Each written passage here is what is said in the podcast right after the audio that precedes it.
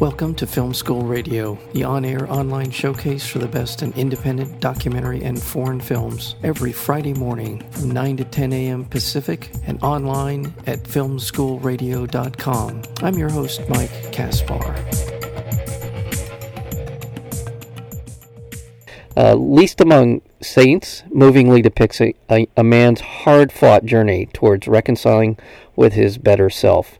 Returning home to a broken marriage and an uncertain future, veteran Anthony Hayward, played by Marty Papazian, believes there is no hope for himself, and yet this troubled man finds help through um, a relationship he builds with a ten-year-old boy named Wade. We're, today we're speaking with the director and writer and star of the film Least Among Saints, Marty Papazian. Marty, welcome to Film School. Hey, thanks so much for having me on, man. I really appreciate it. Oh, you're very welcome, and thank you for being here. Um, first of all, congratulations on on a, a very good film, uh, very well acted, and uh, the storyline is uh, interesting all the way through. And I really it was an involving story, uh, not only the relationship that you have with Wade, the ten-year-old boy, but also throughout the film, all the people, the different people, and different aspects of your life. Tell me what the inspiration uh, for Least Among Saints was for you. Yeah, I think um, I had reached a point in my career about ten years ago where I really wanted to start focusing on work that I felt was important, that served a higher purpose. Um, you work so hard in this business and you only get a few opportunities to sort of express yourself. And so I started, through the mentorship of certain teachers, started to gear, set my sights towards, towards more meaningful work. And I started to meet soldiers who were coming back from multiple deployments, some of them my close friends, and their stories and the effects of their actions that they took abroad on our behalf um, really, really moved me. And you could see the cost on of of war on their souls and on them as, as men.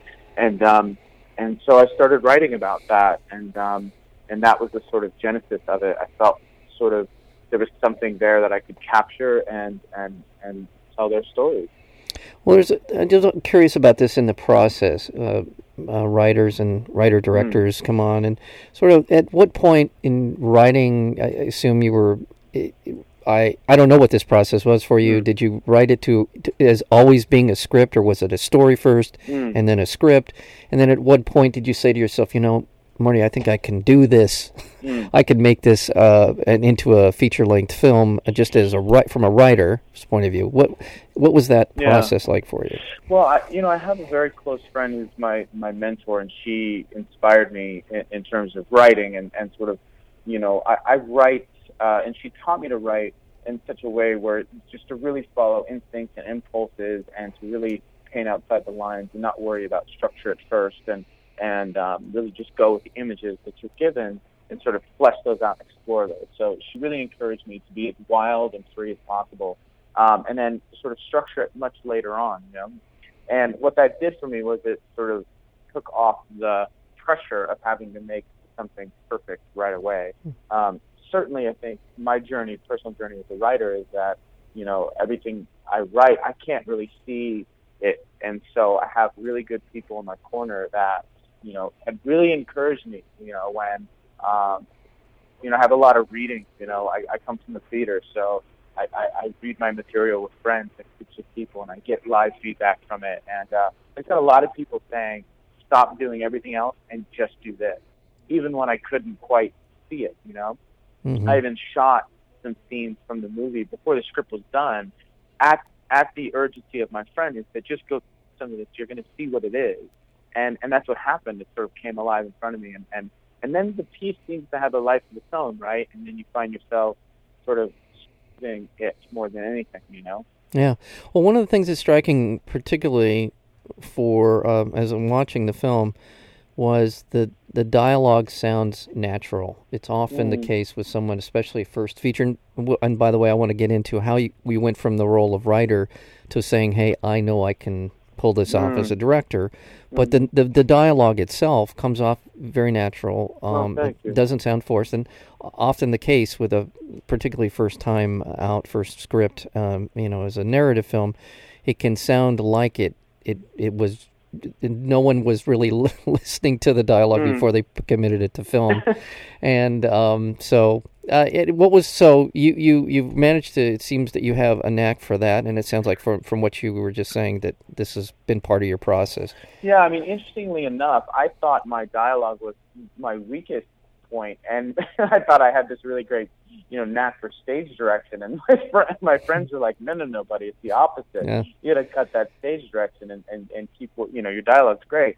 Um, a lot of that, I think, comes from being an actor and having read and investigated so many plays and films and, and, and scenes, but also, too, I spent a lot of time, like, researching and talking to human beings and talking to social workers and talking to veterans and listening to them and recording the conversations and writing down certain phrases. And so I think a lot of that is I'm pulling from the mouths of people that I that I interacted with, mm-hmm. and I think I, I, I think that's what gives it a little bit of its uh, authenticity. Well, and, and congratulations on that. I think you're right. I oh, think thanks, it does come man. off that. Yeah, it does. And uh, you said research the role, and I imagine um, that returning vets, this is always uh, the subject uh, matter for film that can be wildly exaggerated. You can you can end up mm. with caricatures of people uh, right. and overreaction and uh, excessive violence in regard to right. And this film does not have that. Um, there are, I would say, in terms of their um, a natural reaction. I say natural in in the context of the character and in right. the film uh, reactions. Nothing that is uh, so overwhelming as to uh, make one wince or wonder why that actually happened. So that that part of it came off very well.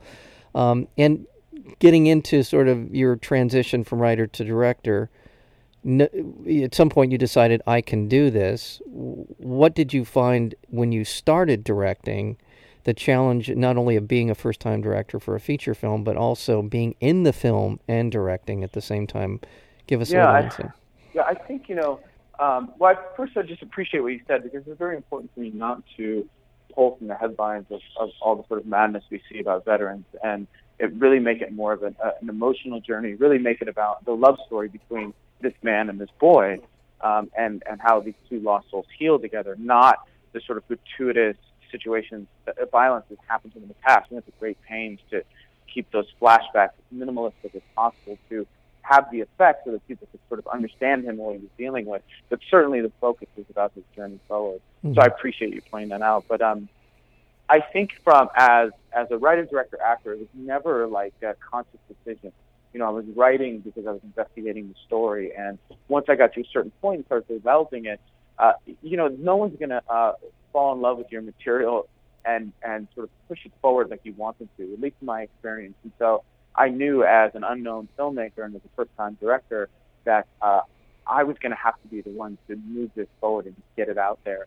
And um, as we, as I started raising money and, and building a production team and things of this nature, um, it also became very apparent that I just felt close to the role. And I had, a, and again, it was people in my corner that were saying, you got to play this part. You're closest to it. You have to do it, you know? Mm-hmm. And uh, I, I, I juggled that thought all the way up into throughout casting. You know, I thought, you know, what's, what's the best for this picture? What's the best for this picture? Should, should I play this role or should I cast it? And, uh, and, uh, I, I didn't make the, it, once I made the decision, I committed one hundred percent. But I definitely thought about it all the way up until the end. And then, then in terms of producing an independent film, um, the advantages of being right there on the pulse of the scene and, and, and moving the set forward. I mean, we, we, we shot a one hundred twenty page script in nineteen days with a kid who shoots in ninety percent of it, and we get him for five hours a day. The other four, he's in school. So a lot of that is attributed to the great cameraman we had and, and crew.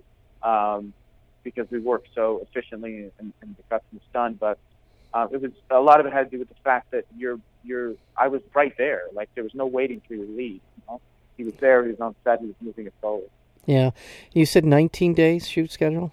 Yeah, my goodness, that is that's that's moving, that's run and gun.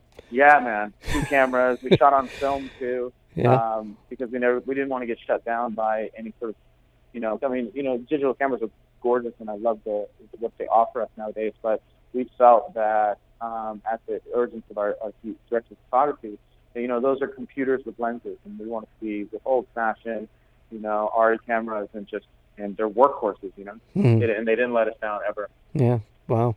Well, moving forward, because in every I in, having interviewed a lot of independent film directors over the mm. years, there's always there's, every one of them is a little bit different in terms of how all of the production came together. Right. So, and it all comes down to finding money, finding backers, distribution, and all the rest of it. But in that process, somewhere in that process, either ahead of the financing or behind the financing, comes the casting, the actors you want to get, mm. and whether or not, you know, they get the one to sign on, you can leverage them into other well-known actors. How did that work for you and The Least Among Saints? By the way, I want to remind our listeners that we're speaking with the director of Least Among Saints, Marty Papazian. Um. Yeah, that was a that was an awesome process, because when we we got we did it in the traditional way, meaning I secured financing first. I did, I, I started to do the sort of thing where you reach out to actors, um, and you know it's very difficult to get past their agents and, and get them to, to read a script uh, the first time on the director. And so um, we raised the money. I raised it personally through small funds. And then my producers came on board once I had the initial capital and, and found the, the necessary financing for it. From there, a very good friend of mine uh, introduced me to Mary Vernieu. Mary Vernieu was one of the most prolific casting directors ever. I mean, all of Darren Aronofsky's films and oh Rodriguez and Black Swan and The Wrestler. And I mean, it's just, it, it, it's crazy. And to have, when she, and she responded to the material. She loves to cast independent films as well as big studio films. And that was a huge, huge gain, because when her name's on it, people pay attention. Mm. They pick up the phone. They call you back. They read the script. They get it to their actors. And, you know, two years prior, when I was making my sort of fantasy list of actors that I would love to have in it, half of them I ended up getting, you know, which I thought I'd never get, you know. But um, she really helped move it forward. She was sort of the star, as you, if you will, in, in the entertainment business. From there, the script really had to uh, had to uh, attract them and, and capture their attention, and they did. Um, and then we specifically didn't try to go after, you know, quote unquote A A list actors. Um, we felt that A, it might be sort of a, uh, a real sort of difficult thing to do, but also we didn't want it to topple the movie. We yeah. want this movie to feel real. We wanted you, the audience, to get sort of lost in these people yeah. and forget that they were seeing a movie and get lost in the fantasy of, of this journey. Well, and I think that's a very good point. Um, and it's, it's, I think that is a, a fair assessment that sometimes a one big name actor can kind of make a film feel a little top heavy. Yeah, that, and I, I think it's a terrible way of pursuing um, producing a film, or uh, it's, it's awful. I mean, you're you're putting everything at the, you're sacrificing all, your whole point of view. Yeah. You have to maintain your point of view. You have to cast it appropriately. Mm. If if that actor happens to have value, then great. But I think you're trying to create value because of, of the actor um, for different markets. You're, you're putting the cart before the horse, and you're mm. going to destroy your project for.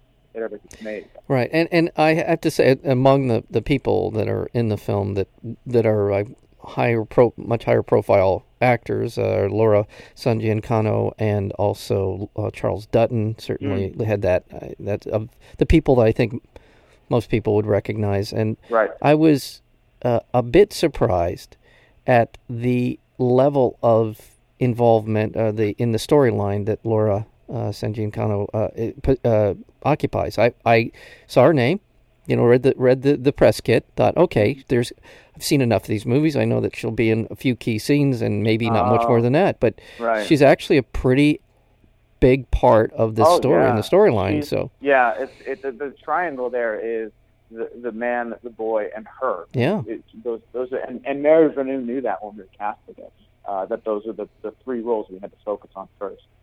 And she's terrific. She does oh, it great. She's awesome, man. Well, she brings um, the um, a level of humor that mm. some of the er- the other characters don't have as much of. As she she brings this sort of sense of realism. She doesn't cave in in the interest of being the good guy in this story. Right. Um, she holds her ground pretty effectively in, in that. in her character, and just thought she did a nice job. And the, you guys play off of one another very well. Um, and Charles Dutton as well. Charles, terrific. He's uh, he he doesn't have a huge role, but he has a key role in, in the film. Absolutely. So I, I he has just so much presence, right? Yeah, he does. He has a lot of presence, and I I just I applaud you again for uh, kind of finding that, that formula that allows you to be, and you are, it's your film in many ways, and certainly the character Uh, that you play is is the uh, is the driving force in the film, um, and all of these people you have in, in the film, there's uh, the right amount of them in, in, in the film uh, to to further the story. So, yeah, um, tell me a little bit, and this is a key again. It must have been exciting and harrowing at the same time to be working with your father, your own father, who's uh, Robert uh, Papazian, um, who's a producer, well-known producer. It's, what was that? How did that re- come about for you? Well, you know, it was it was, it was interesting. You know, the the movie is is a father and son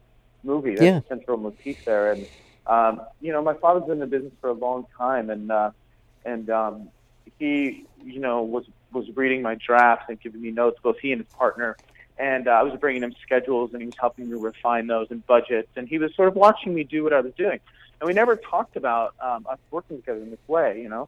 Um, And so I started raising the initial capital, and he started reaching out to some of the people that he knew and sort of helping moving it forward. And eventually I got a phone call, and he said, you know, uh, he spoke to his partner and they'd like to produce the film. And it was really a surprise to me. Um, and, and it was a great process. I think it was really important for he and I um, and our relationship as, as father and son. I think um, we, we, we sort of built a newfound respect for each other. Um, I certainly did for him. I really get to see what he's done uh, his entire life. And he has an incredibly prolific body of work. Um, he's produced some really, really important television over the last thirty years, especially, you know, in the eighties and nineties. And in, you know, Rome and Nash Bridges, he executive produced. Yeah. Um, but certainly, um, you know, The Day After was the highest rated movie of the weekend uh, of all time. Yeah. Television. It's yeah. about the aftermath of the nuclear war. Um, you know, big, big television series like North and South or uh, Inherit the Wind, you got an Emmy for. So, and, you know, we, we, we butted heads, you know, like in certain ways, but it was good, right? Because our, our, we were both trying to make the story better, and, and he gave me a lot of room to, to direct and, uh, and sort of like a really good producer sort of came in there just the right moments when I couldn't see it anymore and just helped me move things forward. So, it was a really, really cool collaboration, and uh, and I'm really grateful for the experience. Yeah, and then to, to be able to see him as not only um, as your father, obviously a very important relationship in your life, but to see him as a professional and him to see you as a professional, I'm sure was very, very heartening for you as well. Yeah, it was cool. I mean, um, as an actor, I worked for him a couple of times when I came out of college, but it had been a long, long time since we had done anything together, and um yeah, it was a real pleasure, man. It was really cool, really important to me, man. You, you know, I've, I've, I've, I think all of us, as we get older and our parents, you know, we, we, we get to a point where we're adults. I yeah, think right. that's one of the more important uh, thresholds that we all cross over, we need to cross mm-hmm. over, and that is to see our parents not as our parents, but see them as people, that if we yeah, met right. them on the street, how would we feel about them? Right. And in a sense, it, it sounds like that's an, a, a, an experience that, that you've gone through in making this film with your dad as well. Yeah, so. totally. Uh, well, um, once again, I'd like to remind our, our listeners that we're speaking with Marty Papazian. He's the director, writer, and star of the new film uh, Least Among Saints, um, playing in theaters. We'll get into that uh, later on where it's playing right now. Um, and uh, tell me a little bit about your influences as a filmmaker. I mean, obviously, first film, uh, it sounds like you study. It sounds like you really take the time to uh, find out about your subject matter as an actor and now mm-hmm. as a director. Who is uh, amongst film filmmakers do you have you responded to over the years? Yeah. That was my process. So Sam Mendes, I think, you know, is an incredible director. And, and approaching my work with him on Jarhead, um, I started really investigating his work and listening to his D V D commentary, and really understanding how he approached film. And and um, and so that was sort of the beginning of opening my mind up to how, how a director approaches filmmaking. Mm-hmm. Um, Certainly Jim Sheridan, um, the films that he's made, they pack so much emotion and heart and uh, I just find his movies to be some of the most important movies I, I've ever experienced, you know, My Left Foot yeah. in, in America, you know. Yeah. So certainly him I've studied, and I've watched his films over and over again and listened to his commentaries, and whenever I, whenever I could hear him speak, you know, publicly, I, I, I run to it. Oliver Stone I find to be an incredible artist, mm-hmm. and look at his body of work over time, and you know, and, mm-hmm. and the way he, he's interacting with his times. You know, he was a Vietnam veteran, and his first three films were about, you know, his experience um, in Vietnam. But certainly throughout his career, he's he's responding and interacting with what's happening, yeah. and I, I admire that. And it, all of these filmmakers are bold and they're courageous, and uh, they're not afraid. And um, and certainly a lot of the uh, the directors that have come out of Mexico uh, that we've become, you know, really aware of. Uh, Uh, Guillermo del Toro and, and Alejandro uh, Iñárritu, uh, they're they're amazing. Babel, twenty-one grams, Amores Perros, these are films that had a great effect on me, and I certainly studied them quite a bit. Well, those are all terrific filmmakers. I mean, and I can go on and on. I know. And on. I, I, I have so many. I, I have, love so many of uh, directors out there. So. And th- this is the this is the part where you and I could have a forty-five minute or yeah, an yeah. hour conversation just on who filmmaker is uh, oh, for uh, sure. moved us beyond. I know, and it's and, and it is exciting to see others work, and it's always. It's always for me talking with directors and filmmakers and artists generally is. To translating, I mean, having people that you respect and you look at their work as something you would aspire to, to produce yourself. And then the filter of your own artistic sensibilities and that and that coming out and seeing it on screen has got to feel, it's just the thrill has got to be unbelievable for, for someone, particularly in your first film. Um, and, and you know, You, I'm, and as an, I'm sure as a director, you see what you would have done differently. There's always that little element of it, but just to see that, that must be just remarkable thrill for you. Yeah, absolutely. Yeah, absolutely. I can, I can only imagine, man. Well, I, it's a, and you, uh, again, I, I think that we, you've got a great supporting cast. Uh, you've got a very good child actor here, a, a, a young man, uh, uh, who plays the part of Wade in the film. It did a, a, a nice job. The two of oh, you yeah. worked off of each other very well. Yeah, he's great. He's great. Yeah. So I, I and and and uh, and this is your film, and and it, and you carry it off very well. I, I want I sort of a guy. I don't know if I should go this here, but it, it, there's a sort of a. I'm trying to compare. So for our listeners who, who might be wondering, what's the character like? Who who would I recognize in in actors and uh, that would compare? And you sort of remind me a little bit of Ed Burns. in your in your acting or your style. Oh, thank you. I mean, he's certainly a director that I've admired, right? And what he did when he came out with his films. Yeah. And, yeah. There's something about, there's a similarity in that. This feels like material, it, it, you know, we've just got done discussing it, but this does feel like material that is an experience you've had in your life. Whether or not you did or didn't, it feels like it, and it comes off in this in this characterization that, that you... Uh, pull off in the film. So um, uh, I, I'm I'm looking forward. I I, enjoy, I really enjoyed Least Among Saints. I, I had a great time with it. I think there's a, a, a real pathos to it that will pull the audience in if they uh, you know when they take the time to sit down and, and watch this. And I really expect uh, some some more great films from you as well, Marty. I, I'm I I'm looking forward to your other work as well. So thanks so much, man. I really appreciate that. And uh, yeah, it's been it's. really a wonderful opportunity to, to be here at this point, yeah. having the film in theaters, and yeah. and uh, and I appreciate the opportunity to now, talk with you about it. Oh, you're welcome. Now, so it's playing, uh, and I had it in front of me. Hold on. Oh, yeah. I... Thank you for tuning in, and we'll see you next week with another edition of Film School Radio.